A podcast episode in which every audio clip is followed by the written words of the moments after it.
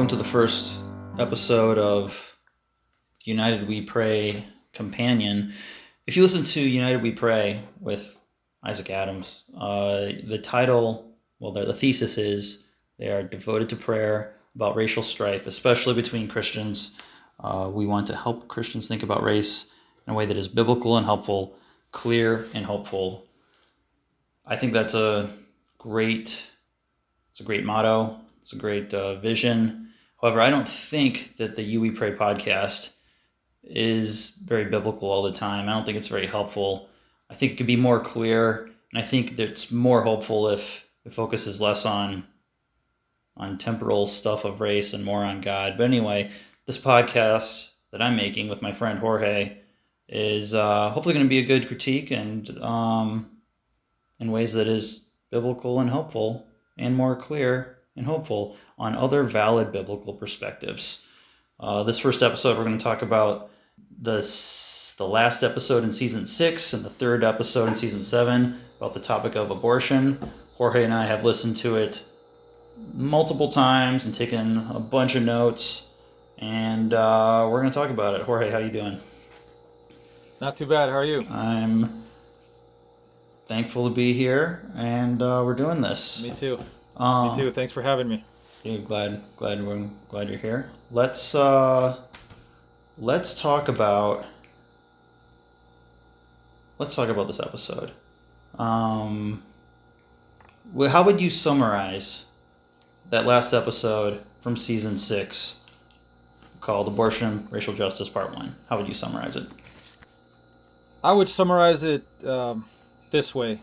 I think it's always. Uh, a noble goal to whenever you talk about abortion in an honest way, whenever you talk about racism in an honest way. But you know, you mentioned their mission statement. I think that no matter what we do, we definitely don't want to get hung up on race. And I understand that these episodes, that's the common thread that seems to be is civil rights and uh, the issues of race. But um, my impression of this episode, it really just kind of seemed a little bit timid, and the central aim, I think, uh, was a little bit flawed, uh, to be honest with you. Uh, it felt like, as soon as the episode started, it kind of felt like running out the clock, like they were uh, kind of walking on eggshells to talk about abortion and the central aim that I think was kind of flawed. Uh, it seemed like their main plea was to kind of encourage two groups to like hitch their wagons together. Uh, them being a group that I think they were very bold uh, criticizing, I think unfairly, the pro life movement, of wanting that group to hitch their wagons to uh, the modern day uh, racial justice uh, movements, and they didn't they didn't really name them, but that's that's what I saw in this episode. I thought that was the central aim, and I just think uh, if unless you do it in a real focused way, uh, a way that's not hung up on race, it can be, you know, to borrow a word that we hear a lot, problematic. I, I like the summary you made was uh, on, on what their aims were. I would I would summarize their point as saying, yeah, there's there's two different sides there here, and there doesn't need to be. There's the the pro life side, and they're they, they didn't use the term narrow minded, but they're just focused on pro pro life. I think the, the next episode they said they they prioritize it and forget about the other stuff. And uh, the other side is the side that's focused on all these other issues that are really like the maybe the, the causes to the abortion issue, like the setting up the environment. And if those pro-lifers cared about these other issues and they list them as, as like housing and redlining, police brutality, uh, incarceration, like these are the issues that make it that make abortions go up. So hey, if, if you want to end abortions, you can keep fighting to make it illegal or whatever. But but really, we've got a solution, and it's, it's this racism that's really the problem, and it's in these laws. and uh, they were always very broad, very vague. They, they gave no specific policy examples for any of them. Uh, we'll take a closer look later. But yeah, their, their summary was hey, there's these two sides. There shouldn't be. We all really care about justice. We all really care about systemic injustice.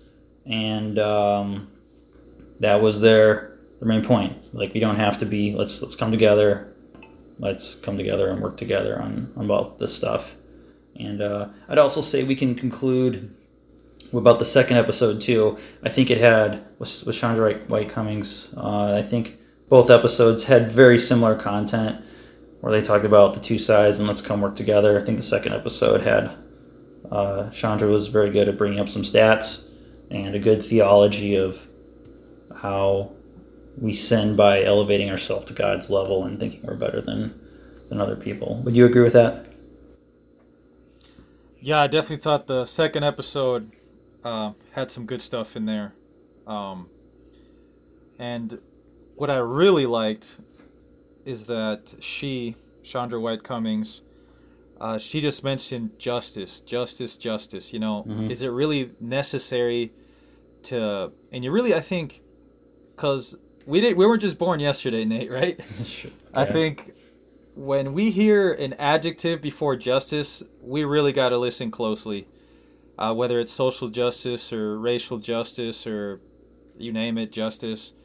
Um, it really just comes down to justice. Justice is enough. Justice is a worthy cause.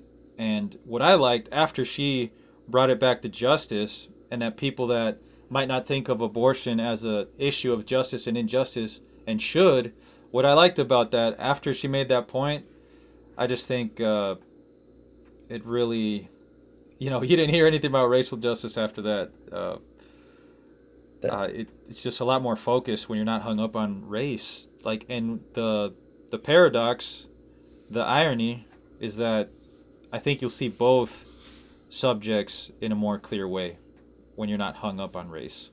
But that's my yeah. No, it's good observation, and it makes me think that you know justice is known to be blind. She is she's blindfolded holding the scales. Uh, might even include colorblind with with that with that role historically, but good observation. I did not notice that. Um, so now that I, I, hopefully we've established uh, we or we understand what Isaac and Austin and Chandra were trying to say, or what, what their point was.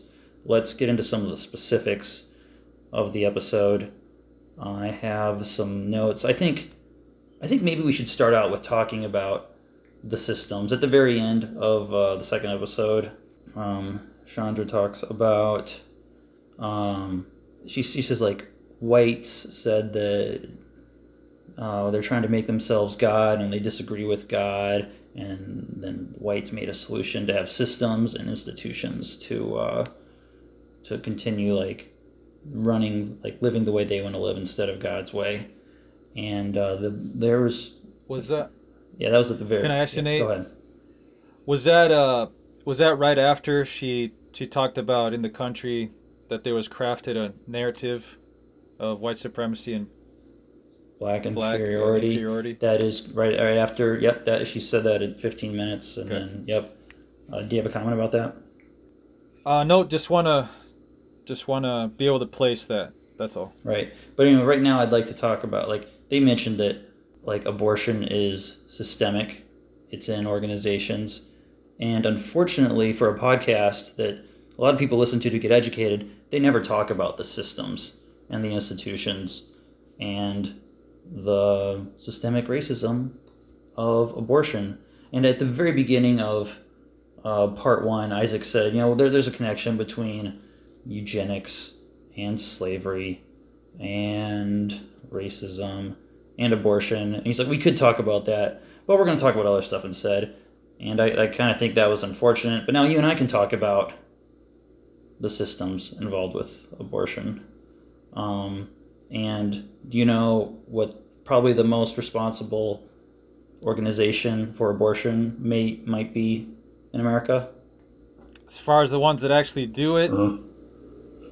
Planned Parenthood. That's true. I think if you're going to talk about abortion in America, you should really talk about Planned Parenthood.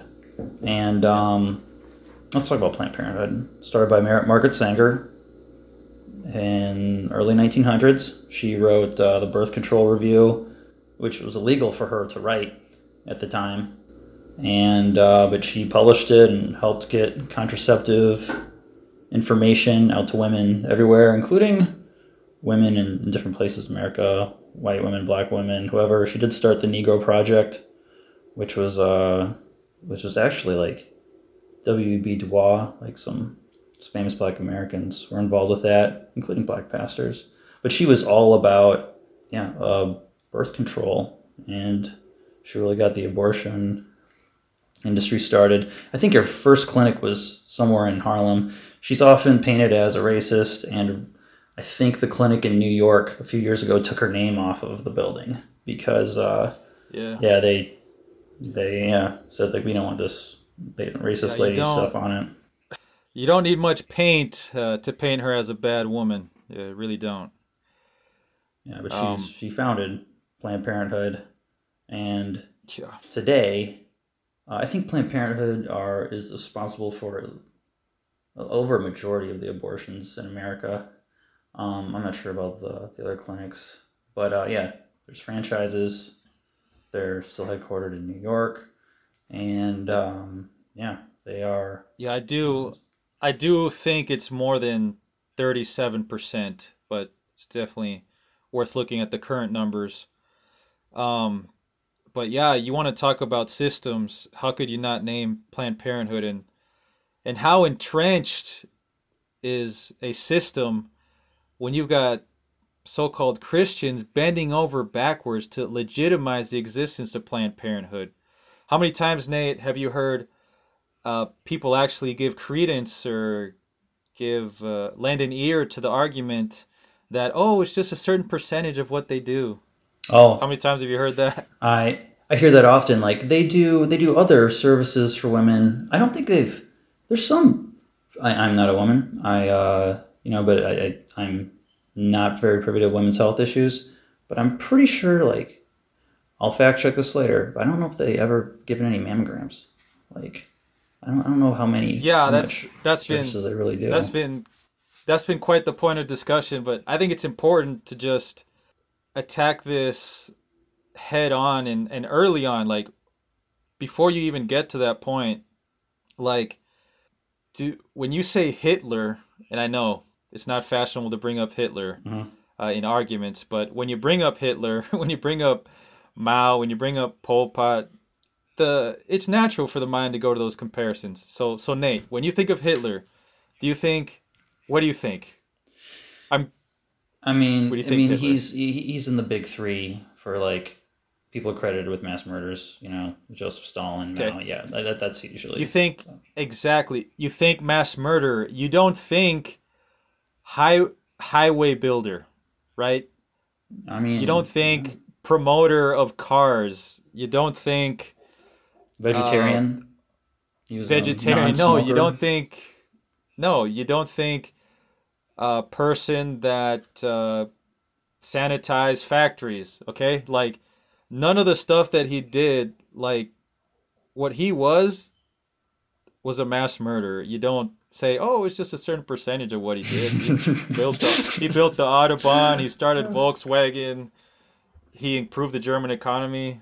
No, that's not how we remember him. Brought him And back. God willing, Yeah, and God willing, when Planned Parenthood is no more, Planned Parenthood won't be remembered anything different than mass murderers. yeah. That uh, bringing up Hitler reminds me of some other connections that could be brought up, like the Guttmacher Institute. Alan Guttmacher is pretty big uh, Nazi sympathizer, and um, also related to eugenics, like the eugenics movement, where you know, like eight thousand Virginians died in the nineteen hundreds, and a bunch of Californians because you know, as a society, we said, hey, it's okay to to make sure you don't reproduce. Like anyway, we as Americans were giving awards to these Nazis for all their research. Uh, so just anyway, fun aside, not really fun, but an aside relating to uh, obvious evils in this world, and that that came from Nazi ideology, which still linger in other places still today. But um, but yeah, Planned Parenthood, pretty big organization. I uh, I was looking at some of their, I was looking at their 990s, the financial reports. Uh, apparently, the 2018 one's out, but uh, I was looking at the 2017 one, and uh, yeah, they have they bring in millions and millions of dollars, and according to OpenSecrets.org, they give 98% of their political campaign organ uh, spending to one political party. So when we talk about systems, we need to see how The Libertarian Party, right? people who just want to say, or was it the Green Party or uh, it is not the Constitutionalist? No, no, it is. It is. It is not one of those um, more obscure. It's it's a really popular mainstream party. It's the it's the Democrat Party. Yeah, that Planned Parenthood is. I, I would say one of the major major funders. Uh, like I said, I mentioned some of the reports you can go access and places you can see them, but they don't support Republicans.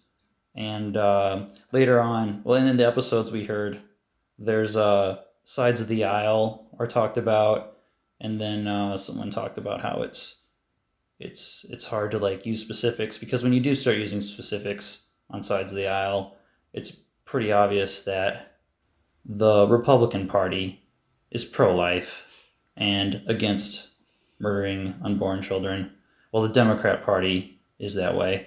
If you look at the platforms of these parties, go to Democrats.org. Um, you can, yeah, you can see it's it's in the party platform. The Democrats, it's it's women's bodies, women's choice, and uh, whereas sanctity of life, it has been in the Republican Party platform since 1978, and uh, it's been reaffirmed every four years for the Republicans. And so, um, recognize God doesn't take sides and or doesn't have a political party, but pretty sure the Republicans are on God's side on this this major issue. And we'll be talking about the other issues that are mostly held by the Democrat Party later on. But we're talking about systems. Democrats, Planned Parenthood, are I, I think I can punfully say, you know, they're in bed with each other, and uh, they need each other. And if you're a Christian, I don't think you can be a Democrat who or stand with Democrats on their view on pro-life, pro-choice. I feel pretty safe saying that. Sixth Commandment: Don't murder. Um, this might be a good time to transition into defining abortion and what it is and why it's why it's evil. Do you think that'd be a good thing to do right now? Sounds good. Cool. We'll circle back to other stuff. I'm sure. Great. Yeah. Uh, exactly. Well, we got we got the list. Um. So we have. Yeah. What is abortion? It's it's the ending of the life of the unborn child. Woman gets pregnant, and uh, she doesn't want to go through with the pregnancy, have the baby, um, and then ab- abortion can be is yeah is an option for her. and um, so usually if it's in the first trimester, like there's pills that they can take, and then she'll pop a pill. Maybe it's the RU forty six one, and then uh, the chemicals will just kill the child, and then and then that's that's the end of that. You know, child's life. You know, less than less than twelve weeks. Um, second trimester, she'll have to go in and then do an operation where, yeah, there's a physician, abortion doctor goes, and uh, yeah, usually rips up the little baby and takes it out of the mom, and that's yeah, that happens second trimester. Third trimesters, abortions are only legal in I think five states currently, and uh, yeah, and then and then that's how uh, yeah. So anyway, that's only happens in about five states. So pretty sick thing, hard to talk about. Happens a lot, unfortunately. Um, I'm gonna take a step back and go into U.S. history.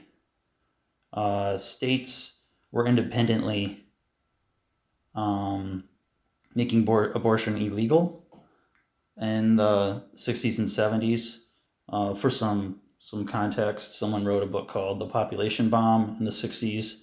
And so there was this idea that, oh, the world's going to be overpopulated in the year 2000 and later on. What do we do to solve this? Oh, we, we lower the birth rate via abortion. And uh, and so abortion was touted as like, oh hey, this is going to help us with our population problems, and uh, and thankfully, people and Christians specifically were uh, making that illegal, and um, throughout the '60s until 1973, when um, Supreme Court overturned everything and said, hey, abortion's legal, it's law of the land. And uh, that's the biggest system that was, was mentioned in the podcasts. So, and since then, it's been the Republicans, uh, and this primarily in the political realm, uh, trying to restrict abortion, making it harder to have an abortion. And uh, whereas it's been Democrats who uh, try to make the um, yeah Democrats making it more accessible and uh, yeah allowing it to happen later and later and uh, like the Mexico City, City policy is uh, another interesting political football. Whenever there's been a Republican president, it, it's used so the um, basically yeah USAID federal government can't help provide with abortion services in foreign countries but whenever a Democrat becomes president, they uh, get rid of the the order, and so uh, yeah, U.S. taxpayer dollars can go fund abortions in foreign countries. So that's a, another neat little well, not neat. It's, it's an interesting thing where, depending if there's a Republican or Democrat in the executive office, uh, whether like abortion globally will be encouraged or discouraged. So yeah, I'd uh, like recently with Joe Biden uh, reopening the flow of U.S. taxpayer dollars for abortions overseas. If you want to talk about being a good neighbor, that's uh, that's what I think about when I think of Mexico City policy. Just talking out of both sides of the mouth, you know, when the U.S. government says that we want to be a good neighbor we'll pay for your abortions. Yeah, it's it's pretty wild. Uh huh. Anyway, I uh, I hope we covered. Oh, there's one other thing I think it's important to cover cover about abortion, um, and, and, and what it is, and some of the systems involved, and that is uh, probably one of the more sickening. Well, yeah, just just yeah, just uh, some some. I can throw whatever adjective you want on it, but the the practice is uh, the selling of baby parts. Um, there's the guy in California who uh, got a bunch of video of the Planned Parenthood official giving prices for certain parts of yep. the the babies, and um, yep. David Daleiden. Yeah, right. He, I believe that's. I didn't want to pronounce his last name, but you got it. Because uh, I forgot it. But um, so anyway, he, he went to court because he, he filmed in a public space, and California's like the, yeah the system does not like that guy very much. Instead of looking at Planned Parenthood, now he's like seeing jail time. He can't release more footage, and his stuff got raided and taken. But um, yeah, that's a pretty big injustice. I would call that a systemic injustice, actually. Uh, and also systemic injustice. Uh, sorry to interrupt, yeah. but uh, let's not forget uh, Kamala Harris mm. was the attorney general, I think, when they were persecuting Mr. Daleiden. That is tr- true. I recall hearing that. That is it continues. Yeah. And most recently, uh, Judicial Watch had a bunch of FOIA requests and demonstrated that the FDA has been procuring something known as HFT, human fetal tissue, and so the U.S. government is also a procurer of baby parts, um, which start with Planned Parenthood, might go through a third party, then end up getting, um, yeah, getting used in government research. And uh, those those babies are between 22 and 26 years or 26 weeks. And since most most organ development at that point, and uh, I guess that's the sweet spot. Um, and also, I think it's a good, when talking about levels of development, uh, partial birth abortion is what I think was banned by Bush uh, George W. Bush, and that's when like the baby is born partially and then and then killed because uh, the mother doesn't doesn't want it. So that's another important thing to, to recognize, which has been a yeah a procedure that's been in in politics in the past few decades. Um, yeah, and even Governor Northam was famous famously talking about killing babies after they're born um, a few years ago. And I think the state of New York also may have passed some stuff. Oh, they sure did. Yeah. Yep. The Democrat controlled Congress. and they pretty much the application of uh, of Northam's anti-human medical ethos was uh, enshrined with those laws, and they even lit up the Empire State Building pink. I think it was. Wow. Yeah. In order for like being pro woman, I suppose. Yeah. So I mean, it's a lot of evil we're talking about here, man. It's it's quite something. It's a lot of evil, and it's an evil that they accentuate. Uh, they create these laws, ways to deal with this evil in the first trimester, in the second trimester, in the third trimester, and they don't even respect their own laws, their own parameters. Like you were talking about trafficking in in fetal tissue, just dancing on graves, man. It's Yeah, um, it's widespread. It's a problem, and I'm thankful for for the individuals and, and organizations who who fight it. And I also think it's important to talk about like crisis pregnancy centers. If there's a local one in your city, I, I think those are wonderful places to support that really support women who uh, have an unplanned pregnancy and, and need assistance. I uh, I contribute to mine on a regular basis, uh, financially and other ways. But uh, yeah, having a crisis pregnancy, not an ideal situation, and hopefully women get supported and can uh, yeah choose adoption. Like what a great Christian idea. Like if you're a Christian, you've been adopted as a son of God. Yep. Like what a wonderful thing that adoption is. It's a little picture of the gospel.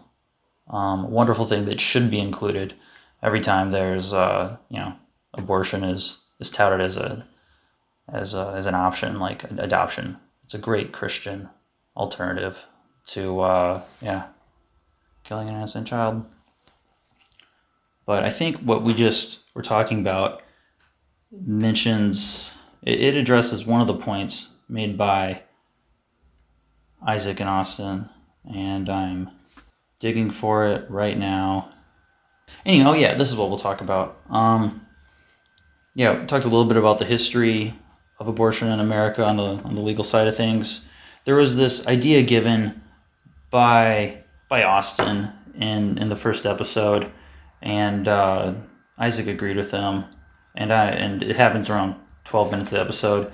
Uh, there, his idea was like the pro life movement coexisted with with racism. Oh, is what he said. And he said, "Do you think that that's fair? That like there's this idea that uh, the the civil rights people had their party, and then the pro life people had their party, and they never helped each other out. They never really came together when they were really they both cared about justice, just racial justice and another type of justice, and uh, and I think that they had some false assumptions in that idea that there was two parties of folks that weren't uh, that should have been working together, but they'd already established their their cohorts.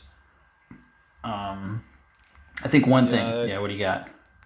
Sorry, that's, I that one definitely was a mem- memorable moment in that episode, um, because not only could they have used a much better word than coexisted when they talked about pro-life and they talked about uh, racist movements. Um, you know, just because things are contemporary, like happened in the same time period, doesn't mean that they have this link that they feed off of each other, that they give passage to each other. It's uh, and I know it's in style now to be vague, you know, to be ambiguous. But uh, when you throw out stuff like that, uh, you really need to talk about some specifics. Uh, Yeah, I agree. Yeah. I'll um I'll offer some specifics right now. Uh, Civil Rights Act was something that I'm, I'm so thankful our country passed. That was in the early '60s, and uh, it was filibustered by 18 Southern Democrats and one uh, Texas Republican. Uh, So there, there's a big divide between North and South, way more than Republican, Democrat. Interesting data stuff to talk about later. But that was 1962, and maybe it was 1964, and um, yeah, and, and then at that time, states were already outlawing abortion during that that period until, as I said, Supreme Court came with Roe versus Wade, 1973.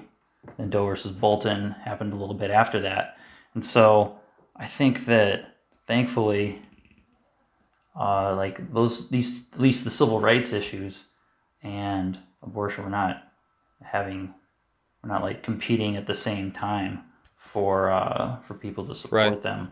And also, I think with civil rights issues, uh, some more specific or some more precision that should be added in the conversation that I've never heard added was that uh, like the the South is where Jim Crow laws existed, like in the American West and I'm assuming in the, the northern states, like there were not evil county administrators putting in grandfather laws saying, oh, you can't vote if your grandfather didn't vote, and then putting other obstacles and other oppressive, unjust laws towards former slaves.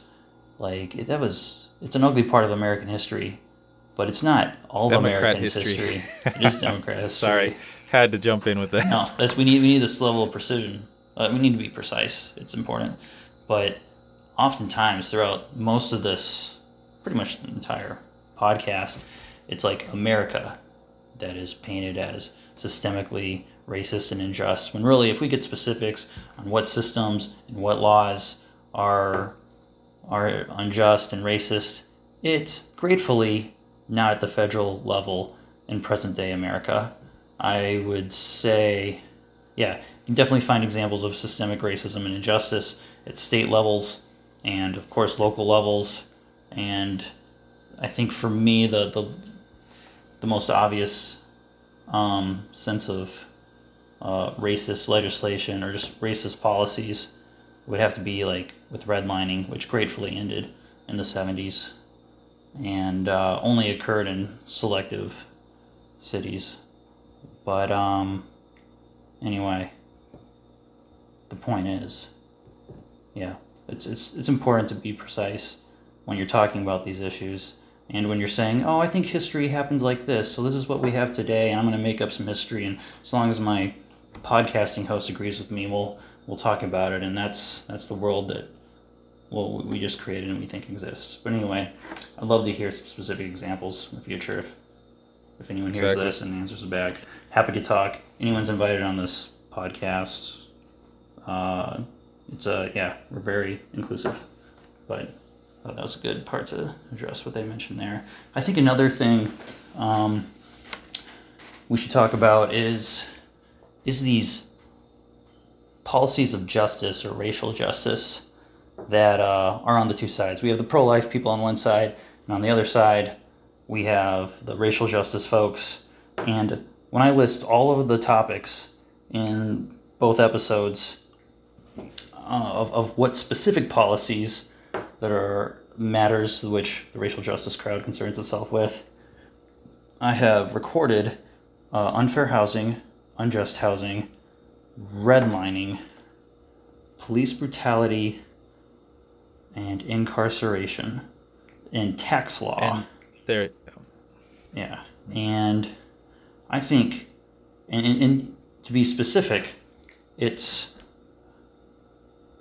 it's really like Democrats who have some policies for things like this, and they're saying, "Hey, Republicans or pro-lifers, come help us out with these issues, and then we'll help you out with your issues." That was uh, a scenario posed in, in the second episode, and I think it'd be a good time to talk about these issues and what maybe what a, what a Christian should think about them, or or just any secular, reasonable person who wants to fight for justice.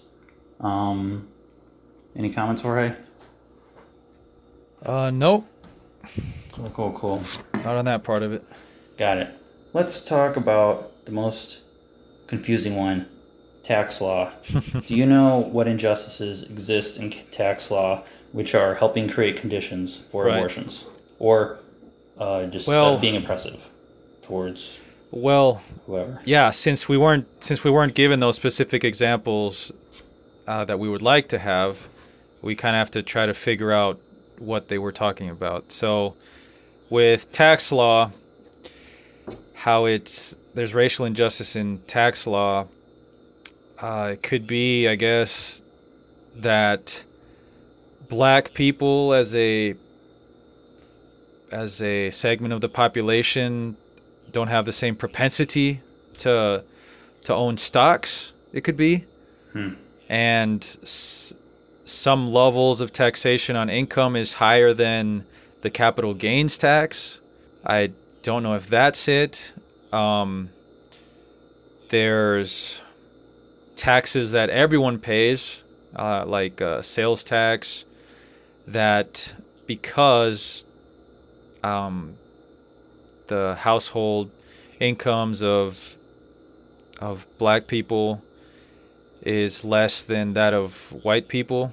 They so it's a bigger proportion of their income that goes into That discretionary income. buying things. Uh, that could be it. I don't know, but we're really left grasping at straws uh, when we're not really given much to work with. Uh, that maybe that's it with the taxation. Yeah, I'd, I'd love uh, I'd love to like get an email or hear about some specific tax laws that are that are you know oppressive or racist or whatever, and, and the things that you mentioned um, are, are popular ideas. Uh, you can talk about like national politicians in America talking about corporations paying a low amount or whatever, and uh, all interesting things that it's uh, it's really a question of morality. Like how much should you take from different people? um, and then and then to like redistribute or or to do the government functions that are constitutionally uh, specified. Um, when I think of tax law that's problematic, um, like Social Security has, gets gets amended like every decade ever since it was created, and uh, I'm not a fan of Social Security. It takes like over four percent out of every paycheck, and I'm probably not going to see it in the end because it's just an insolvent uh, like foolish government program that is really insolvent. But uh, but really, like white women live longer than black men, so Social Security. Is, I uh, don't know. We really gotta is, uh, we really gotta do mental gymnastics to try to figure out. So it takes money from, uh, what- from black men and gives it to Yeah. white women because they live longer. like that's that's the math that I'm thinking. there you go. But I'm, That's- but you know how many? It's whenever a Democrat's a president, there's no worries about uh, Social Security going away. It's only if there was George W. Bush or uh, Trump had to remind senior citizens that he's not taking, he's not messing around with Yeah. Social Security or privatizing it. But anyway, that's a tax law that I think um, is a fair question Yeah. that should be adjusted. And like to me, I think uh, the most just thing is to like have people keep their property and the thing that you know the wages they've earned and not take it from them and then give it to those who don't work. That's uh, it's a biblical principle of like you know working hard, earning your own keep. You know, um, and that's and that's where we'll butt heads with uh, I think another topic for another day, but that's where we'll butt heads with people that keep espousing equality, equality, equality, equality, equality of outcomes. And I need to find it, but I saw out there I think it was a pretty good video or um, basically just how um, sorry, I should have done my homework Yeah, better. let's hear it. but uh, basically, is inequality just? Is equality just? And what you just mentioned, that's where we'll really butt heads with people that espouse equality, equality. and it's a great topic, which which should be discussed It at a later time. Let's talk about other issues that uh, Okay. include racial justice that pro-lifers should really consider joining uh, and fighting for. Mass incarceration.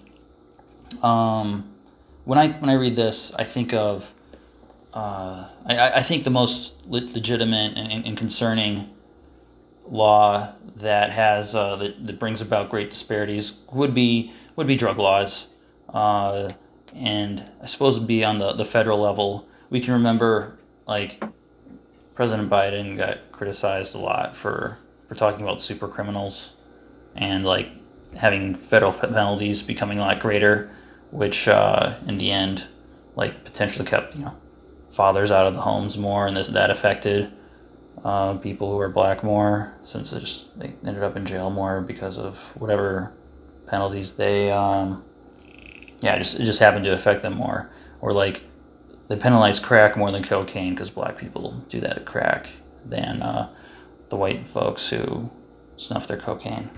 So anyway that's what i think like mass incarceration it is curious how um,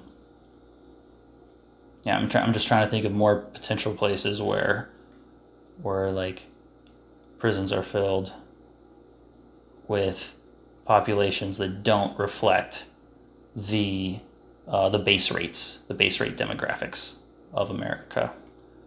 And uh, yeah, I'd love to hear some specific policies on. We need to, I mean, is, is decriminalizing certain drugs? Like, is that the best for society? And will that, will that is that what we really is that what true justice is? Decriminalizing some drugs? Like, I'd love some specific examples. Fascinating topics. I'd love some specific examples. Same here. Um, yeah, and prison systems in general in America. Funny, funny thing like penitentiary uh, has the word penitent in it, and I believe historically, like you go to the penitentiary and you're penitent when you're you're like given a Bible and you just study God's word and, and, and hopefully like you learn stuff and, and, and maybe you repent of your stuff of your of your sins and your specific acts. And uh, maybe that's how things change. But like a real study on the prison system would be interesting. It's a fascinating topic. I don't work in the prison system but i would love to hear more information on specifically what Christians should do for this topic. Um, we'll go to the next topic. Uh, fair housing. What to do about fair housing? I don't know if this is talking about Section 8 money, where there's systems that pay people to stay in homes for which they uh, they can't afford. Yeah, I've heard, I've seen graffiti in my neighborhood that says housing is a human right. I uh, hmm. I'm not convinced living in a certain is having certain, Nate yeah is having houses without graffiti on them a human right? Is having houses without graffiti? no, no. I think I think human rights are like your personhood, say life, being free, liberty, and uh, that's a great question. What is a human right? Hopefully, like living in freedom and, and not being enslaved. That's a human right. You know, against your will. Um, but yeah, what fair housing policies are specifically what fair housing policy? What are fair housing policies? What's the status quo? What do we need to change? Do we need to tax people more so we can give certain people more money so they can stay in places? Or I think we need more fair housing to make it more more capitalist. You know, like stop subsidizing things like Section Eight or if you're my my city, I or I live in the District of Columbia. A lot of times the the local government won't allow developers to build unless they they keep um, a certain percentage of the houses to be low income and have reduced rates on rent. And uh, so I, I think that's I don't know, that's something to discuss. Maybe they're talking about gentrification.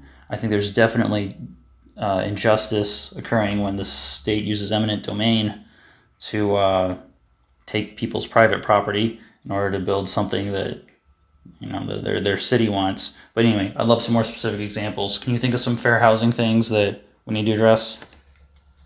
Um, I just remember in the more recent news a lot of stuff about zoning uh-huh. and you know whether you could have uh, this be a, a more local issue or whether it should be of the, the larger governments. Uh, so you'd have basically you know, you would think that neighborhoods develop naturally and that people could choose where they live, but you know, there's a lot of backlash in retrospect over the movement of a lot of people to the suburbs. So, um, it could have something to do with what President Trump was referring to during the campaign. Um, he kind of harped on that a lot of uh, saving the suburbs, you know, saving mm-hmm. the characteristics of the suburbs to to prevent uh, larger governments from going in and basically choosing the destiny of that neighborhood. Like, this is going to be where projects are built. This is going to be where this type of housing is built. Um, which basically, you already mentioned eminent domain. To me, it's it's another type of eminent domain. But whenever whenever there's inequality in outcome, you're going to get claims of um, of um, injustice, discrimination, oh, yeah. of injustice. Yeah, and so these are some of the I think imperfect ways that uh, some people try to address that. Yeah, and then really it's the philosophy of governance. Like, do you keep it decentralized to the lowest level possible, or as a as a country, like, do we want the federal government to to like to make most of our decisions be highly centralized? Like, I think that's another important question that we're that we're trying to apply to uh, yeah. where someone lives. Something that's really personal and uh, yeah, imagine would be and, useful at a local to have local authorities deal with that. Bec- and one reason I love what you said there. One reason that's so important is because the decision makers, when it's local, they live the consequences. The decision makers, when they're from far away, the state capital or mm. the national capital, they don't have to live with the consequences. It's a very American idea, you know, like, you know, we don't want the British to be controlling us and taking our ships and taxing our breakfast products, you know. But yeah, so I think I think it's uh, yeah definitely a justice issue. Who governs me? Um, really, the the core two questions of governments should be like who should govern and to what ends. I think that's the the textbook questions I recall from uh, high school civics. Uh, anyway, the last thing we're gonna we're gonna move to the last uh, issue that was mentioned during during the racial justice stuff, and then that was redlining. Um, redlining is something I did, I had to research. I, I learned about it as an adult. Uh, it occurred in the 60s and 70s in certain neighborhoods where if you were black, the the lenders wouldn't help finance you to move into certain neighborhoods. And so there's certain neighborhoods that were they were, were like if you were they were mostly they were, they were white because white people could get funding, financing, get their mortgage, while other neighborhoods, uh, yeah, blacks were allowed to move into other other neighborhoods and they were limited. This actually happened in our and Nate. Yeah. And Nate, was it on the basis of being white that whites were helped in this way, and was it on the basis of being black that blacks were not helped in that way? I believe so, and uh, and they might have had some federal implications with Fannie Mae. I need to continue to do some research on it, but it was only in certain cities. Uh, like for example, like, like, where I live, District of Columbia, it never happened. Uh, there were things called neighborhood covenants where people lived in a neighborhood and they said, "Yeah, we're not going to have like we're, we're not going to have any black people move into our neighborhood," and uh, those thankfully are gone. The first person to break a racial covenant was Frederick Douglass when he moved into a neighborhood. Mm-hmm. He was the first black guy uh, to do that, and not very far from where I live. And uh, yeah, and thankfully that's done. And today in America, if you want to get a mortgage, I'm I'm pretty sure the federal government will probably still ask for your ethnicity. But what matters is your credit score, and if you can produce your bank statements and show your incomes, and um, yeah, you'll you'll be asked to provide a lot of stuff that's relevant to your ability to pay for that house. And uh, yeah, so when it comes to redlining, me as a pro lifer, I am on board with ending redlining. Um, I mean, because it doesn't exist anymore in America, thankfully. but it gets mentioned multiple times throughout this podcast. But I also think it is the most legitimate, uh, not not quite modern day, but say 20th century, late 20th century example of systemic racism in America. That's probably the best example that that was national, in my opinion, and obvious. I, I still think that systemic racism occurs, but it's, um, yeah, it's not obvious, and, and you have to go policy by policy. And uh, but yeah, if you're going to complain about it or be concerned, please give specific policies. Um, and I guess they did give one, redlining, but that's thankfully and gratefully been solved like way before you or I or anyone else talking about this were born um, on our podcasts. But uh, anyway, I'm glad we went through some of that. Those are the, the issues that we're being asked to come take a side and carry the flag and help fight the fight with. I'd love specific policies. And uh, depending what the policies are, I think I'm I'm ready to uh, fight alongside some people based on um, what I think is, you know, gives people the most liberty, allows allows people to to thrive, and doesn't involve stealing from people. Anyway, those, yeah, I just give me the issue, and I'll tell you if I support it, and I'll happily march march alongside you if, uh, yeah, if there's an opportunity to do so. But in the meantime, there's hundreds of abortions of abortions happening every day, and uh, yeah, it, that is a real thing. I don't think it's good to be killing babies uh, in America or, or globally. Um, yeah, and so anyway, it's definitely an issue I'd, I'd like to support today. Um, but anyway, happy to hear some specific platform stuff. Um, what else do we have from their podcast that we should talk about that we haven't addressed? I think their big thing was, hey, we're two different sides. We need to come together. And I think we've been pretty thorough talking about that idea. Do you have do we have any other little things to talk about? Can I just kind of talk about my main uh, issue? Let's hear it. It's look, there are just causes. There are. Okay? Fighting against abortion is a just cause. Yeah. Fighting against uh, racism, if blacks are being treated unfairly, that's a just cause. Whatever you do when you when you fight for a just cause, it's it's fine. It's fine to hone in on that. It's fine. You don't have to be taxed on that. You don't have to you don't have to be taxed on that with other issues. Basically, I just could not help but make the parallel. What was the name, uh, Nate, of that law where radio stations had to give uh, equal airtime to like uh, different sides? Oh, yeah, it'll come to me later. The Fairness Act, maybe. That might have been it. Okay.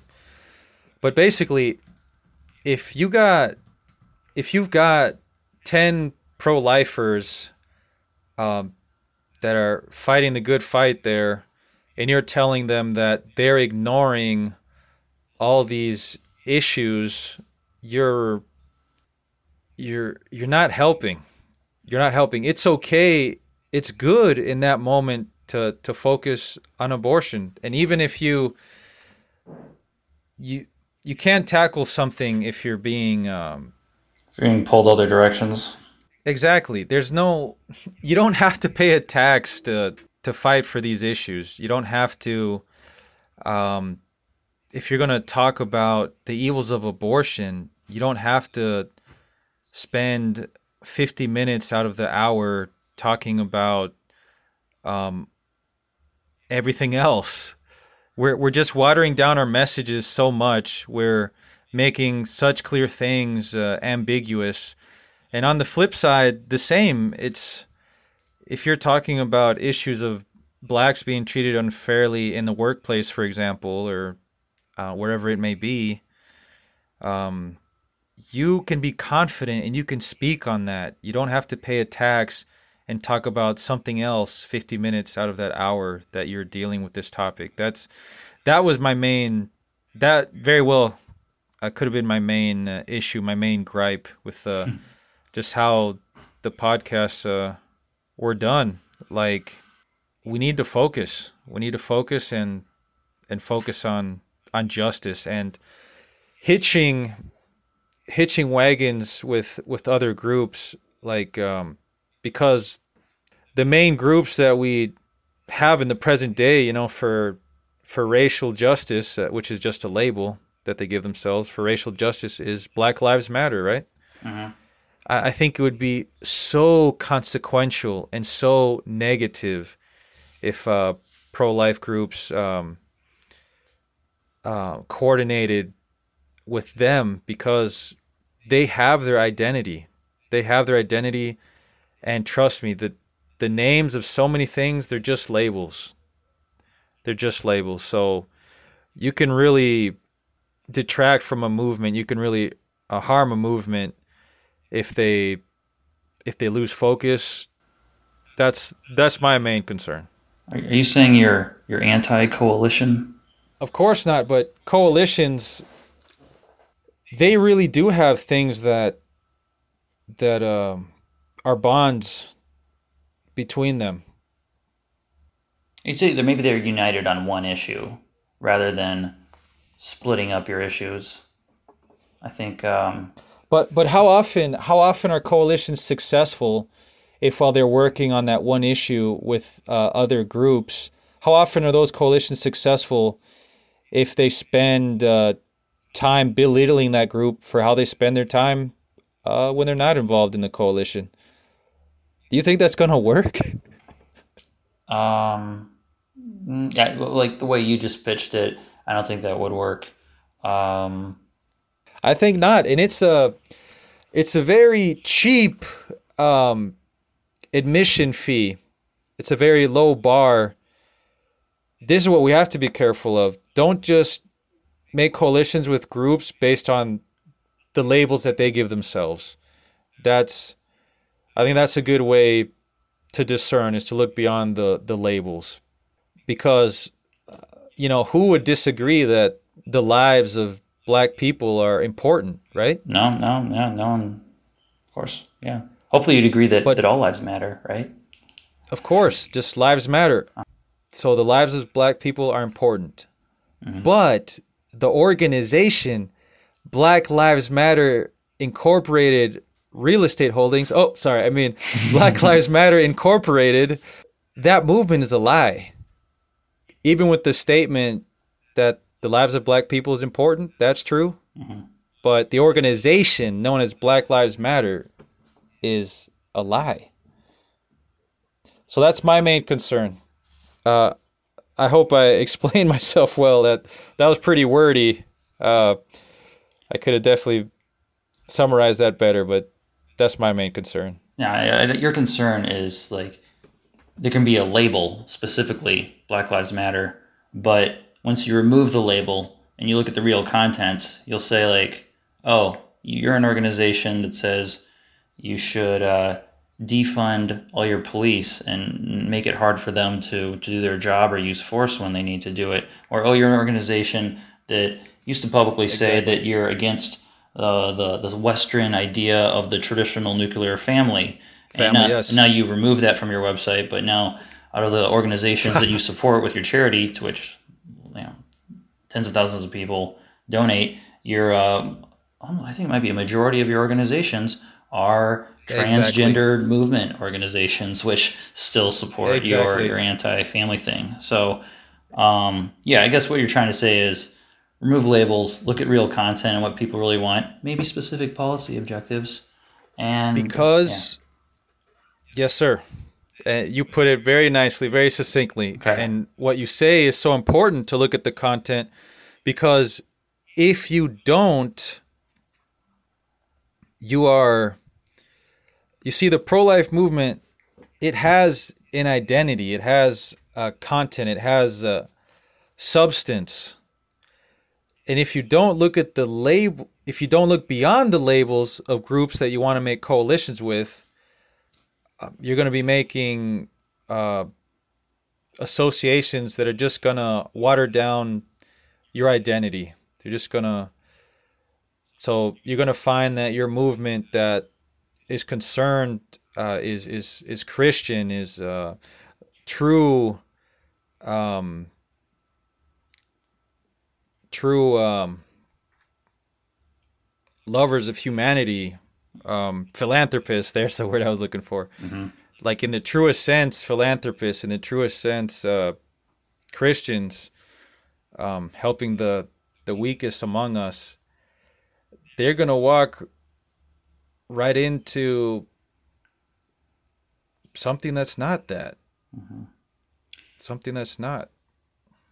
That uh, reminds me of the political insider term astroturf organizations, where people, uh, as opposed to grassroots, which is a bunch of local people who, who authentically start a movement because they, they have they have some some policy or some ideology they want to share, and uh, they grow naturally through their connections. Versus astroturfing, where people just make a uh, make an organization. We'll call it like uh, Middleville um, Citizens for Green Energy or, or, or whatever, and it's really just some people got a bunch of money from some big donors and they want to uh, show the appearance of of uh, overwhelming support with coalitions. But um, Right. anyway, little aside reminder there. Um, I think we should take a moment. I believe I missed. I, I missed one of the um, racial justice issues that which which we could support, and that's police brutality. Uh, I, I think that might be a political issue that pro-lifers should say, "Hey, come fight, come help us on police brutality," uh, because like that's it's one of the big Black Lives Matter issues, uh, that- which which reminded me.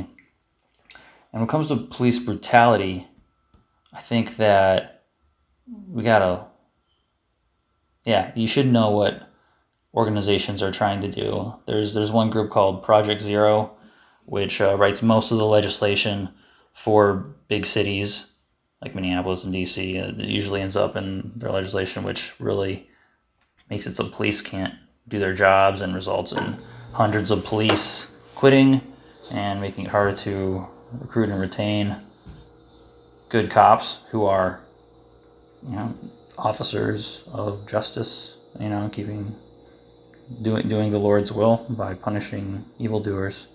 But uh, yeah, police brutality is a highly emotional issue that uh, the media know, probably likes a lot. I'm sure their ratings and ad revenues increase a lot when there's this like horrifying accounts of injustice occurring from authority. And uh, like I just mentioned, I'd love Certainly. some specific examples of policy suggestions on what to do for police officers. Uh, I'm so thankful we do have a justice system with juries and uh, with you know a jury of one's peers to judge when whenever an unfortunate uh, yeah situation occurs. Maybe like someone dies in the hands of a cop that's that shouldn't happen. I sure hope justice is served. I don't know what specific policy should be changed but yeah i think we got to go on a case by case basis um, when it comes to the narrative of like cops are just killing black people um, which which might be something that's heard that would be I don't, know, I don't think that's really a true narrative. Like if you're a black person in america uh, there's 10 other things that'll probably kill you before a cop kills you. But really most importantly if you're like a person who's obeying the law and not resisting authority and doing your own thing and not engaging in criminal activity you should be good. I think that's the most important thing. But yeah, when it comes to police brutality, I would love to get some specific examples on uh, what policies should change or what or how systems should change, rather than just saying police brutality is an issue. Come fight with me on this issue. I would love a specific example.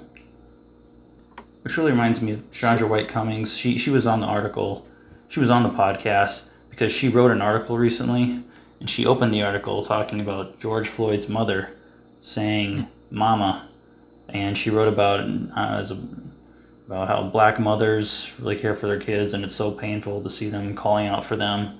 But uh, unfortunately, her article was not true. If uh, the Derek Chauvin trial, day four, um, George Floyd's girlfriend told everyone that uh, he was calling for her because he called her mama, and uh, George, oh, well. George Floyd's mom died like before he died.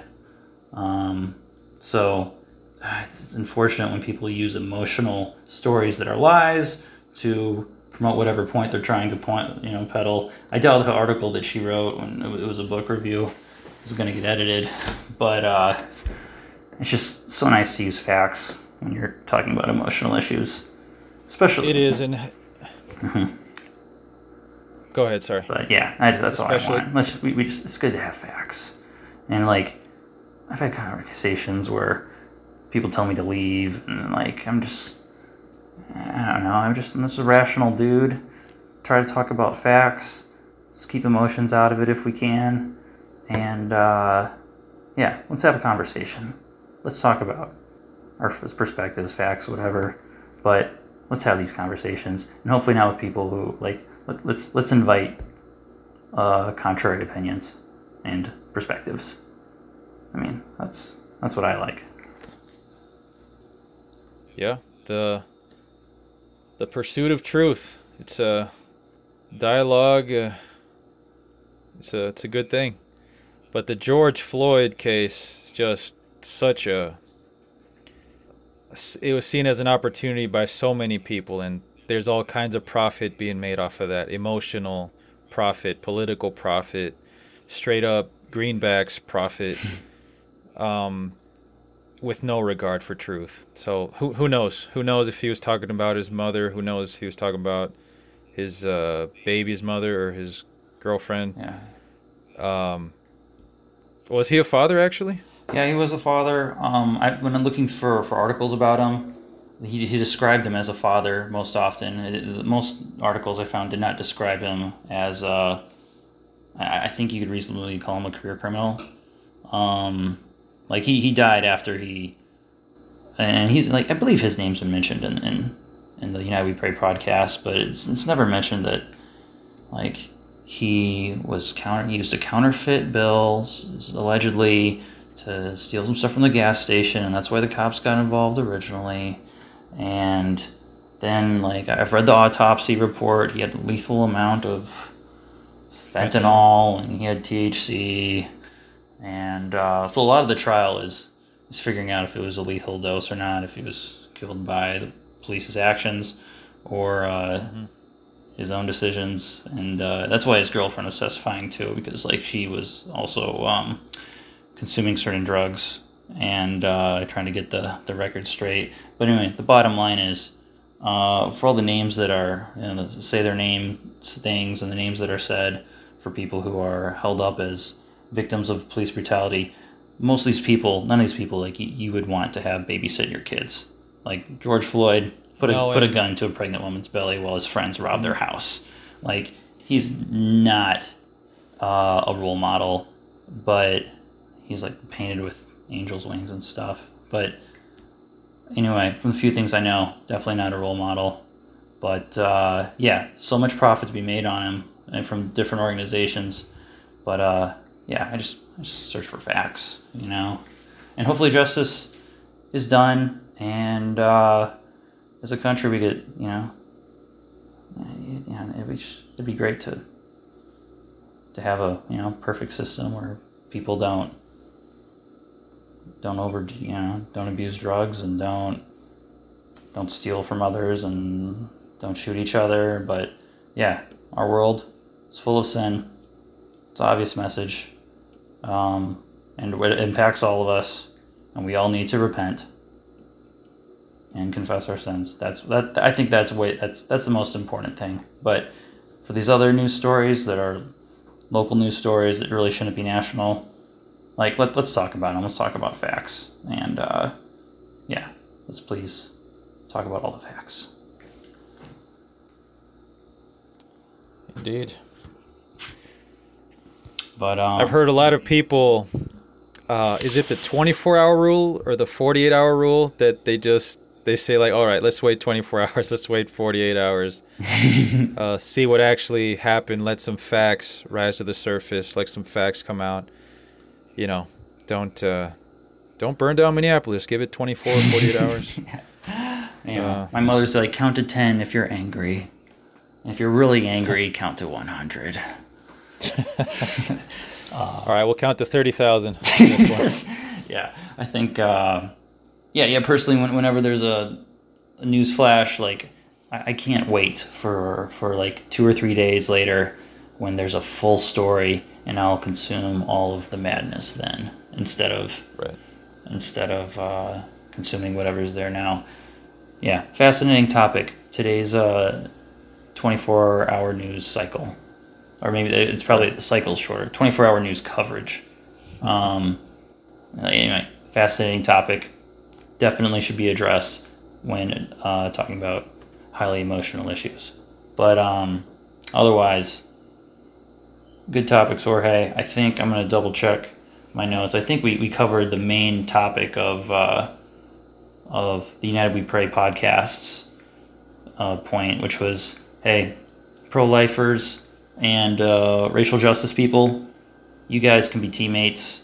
Um, systemic injustice is is really like that's abortion, and we also care about systemic injustice. If if if you consider yourself a a racial justice person, uh, you really need to address these other issues, which are creating the environment for abortion, and, and then that'll really help you out. So you need to join us. And I think we discussed the components of that pretty well. Uh, we did not discuss other issues that lead to abortions that uh, that they didn't mention, like out of wedlock birth rates and, and, and different groups. Like I think that's a way more relevant topic um, that relates to abortion. That could be a lurking variable potentially than uh, than tax policy or or the incarceration was what Austin, um, Austin specifically mentioned. But um, anyway, I think we addressed their main point. Uh, if anyone is listening to this and think we're really off on something, send us an email. Um, yeah, you can you can come on our our podcast if you want. Whoever's listening, I don't know who is. I think this is over an hour long, but whatever. I just I'm just glad we're doing this because I just think there's some alternate perspectives should should get shared. But um, otherwise, or any any other comments? Anything we missed? Any conclusions? Floor's yours. I just want to say this. Uh, it just came up. I thought of it when while listening to these, um, while discussing this with you. Um, it it really is all about justice. Um, and when your aim is to get even, when your aim is payback and not a singular, like having a singular focus on justice, if your aim is to only get even, that means you're never going to hit the mark. You're never going to hit the mark of justice unless you strictly aim at justice. So you're That's, saying uh, That's kind of what I wanted to end on. Oh, okay. Yeah, be that be that reparations, be that um, blame, something as simple as blame, be that um, Confessing your privilege. right, Th- things or witnessed be on social media. or or whether it's financial uh, burdens on some groups and for others uh, tr- major transfers of wealth. Um, you're just gonna keep missing the mark. So true justice is not uh, getting even or feeling better, but what? If that's the right question, I don't know. And maybe we, we don't know, but we know what it's not. I'm happy with that answer, and we'll think about it for a few days. It's definitely worth uh, thinking about. But uh, justice is it's God's justice. Um, you wherever you are, you know, we don't have time machines. Wherever you are, is be just in that moment. Do be moral people, do what's right. For every means that you want to use to get to an end, or whatever means you're considering of using to get to an end, judge that, discern that. Is this right or wrong? And if you live by the code that the ends do not justify the means, and if you're discerning the means that you're considering, is it right? Is it wrong? And if, of course, you look at the ends itself, is the ends right? Is the end right? Is it wrong? I think that's how we're going to be a just, uh, just people and just individuals. We have the Ten Commandments. We have all the context of the the Bible inspired by the Holy Spirit. We have so much. We have natural law. We have the the way that families are formed. We have we have so much. We do have the tools. It's not easy, but I think that's how we're just by trying to be ethical people, always what's right. Um, yeah, we really do have to have to look at all these means to get to the end. mm-hmm. Yeah, good words, and especially for Christians, like we have God's word, which is just good for reproof and teaching, and uh, yeah, God's words. I would say that'd be the primary primary document as we discuss these things, talk about them. Um, cool. Well, thanks for uh, thanks for chatting with me. Thanks so much, Nate. I, I guess I'll uh, see you next time when we look at some other episodes. Excellent.